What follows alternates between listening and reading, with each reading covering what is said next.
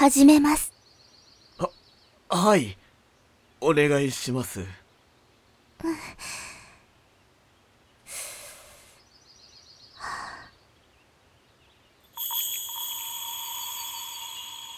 水よ、水よ。お前の声を聞かせておくれ。空と土とを結んでおくれ。私の捧げる音を聞き、恵みの雨を紡いでおくれ。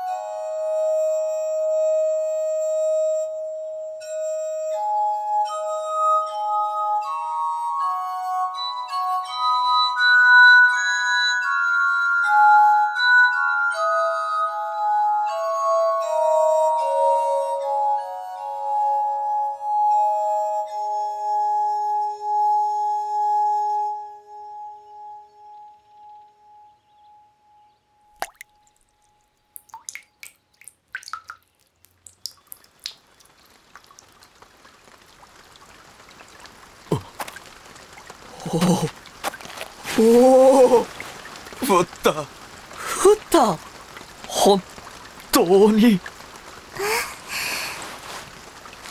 ありがとうございます。ありがとう。これでなんとかやっていけます。あんた、村の恩師です。なんと礼を言ったらいいか。いいんですよ、村長さん。これが雨紡ぎの仕事なんですから。本当に助かりました畑は枯れちまうし飲み水もままならねえしでどうしようかとお役に立ててよかった。あ、お題はしばらく先でも構いませんから。日照り続きで備えもなくなってて大変でしょ？だから、空を読みついてからでも。水を知り天水を占うそして時に断りに逆らい恵みの雨を呼ぶ。今はもうほとんどいなくなってしまったけれど。